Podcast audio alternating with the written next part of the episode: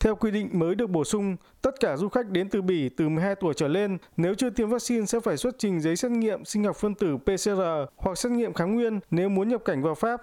Các xét nghiệm này cần phải thực hiện trong vòng 24 tiếng thay vì 72 tiếng như trước. Yêu cầu này được đưa ra trong bối cảnh số ca nhiễm COVID-19 tại Bỉ tăng hơn 39% trong tuần qua. Ngoài Bỉ, Pháp cũng áp dụng quy định y tế này đối với các nước châu Âu khác, bao gồm Đức, Áo, Hy Lạp, Hungary, Ireland, Hà Lan và Cộng hòa Séc.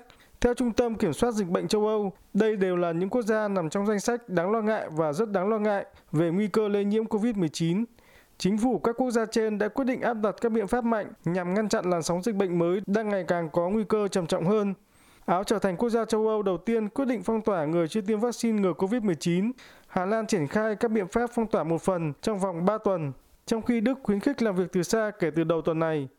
Phát biểu trên kênh truyền hình France 2, người phát ngôn chính phủ Pháp ông Gabriel Attal cho biết không loại trừ bất cứ khả năng nào để có thể ngăn chặn làn sóng lây nhiễm mới. Bộ trưởng Kinh tế Pháp ông Bruno Le Maire kêu gọi người dân tuân thủ các biện pháp phòng ngừa và tiếp tục đi tiêm phòng vaccine ngừa COVID-19 để tránh rơi vào tình trạng phong tỏa mới.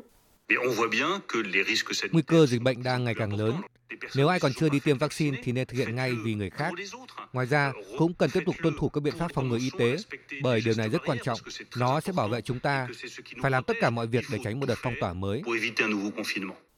Hôm qua, Pháp ghi nhận gần 12.500 trường hợp mắc mới COVID-19, nâng số ca mắc mới trung bình mỗi ngày trong tuần qua từ 7.200 lên hơn 10.000 ca.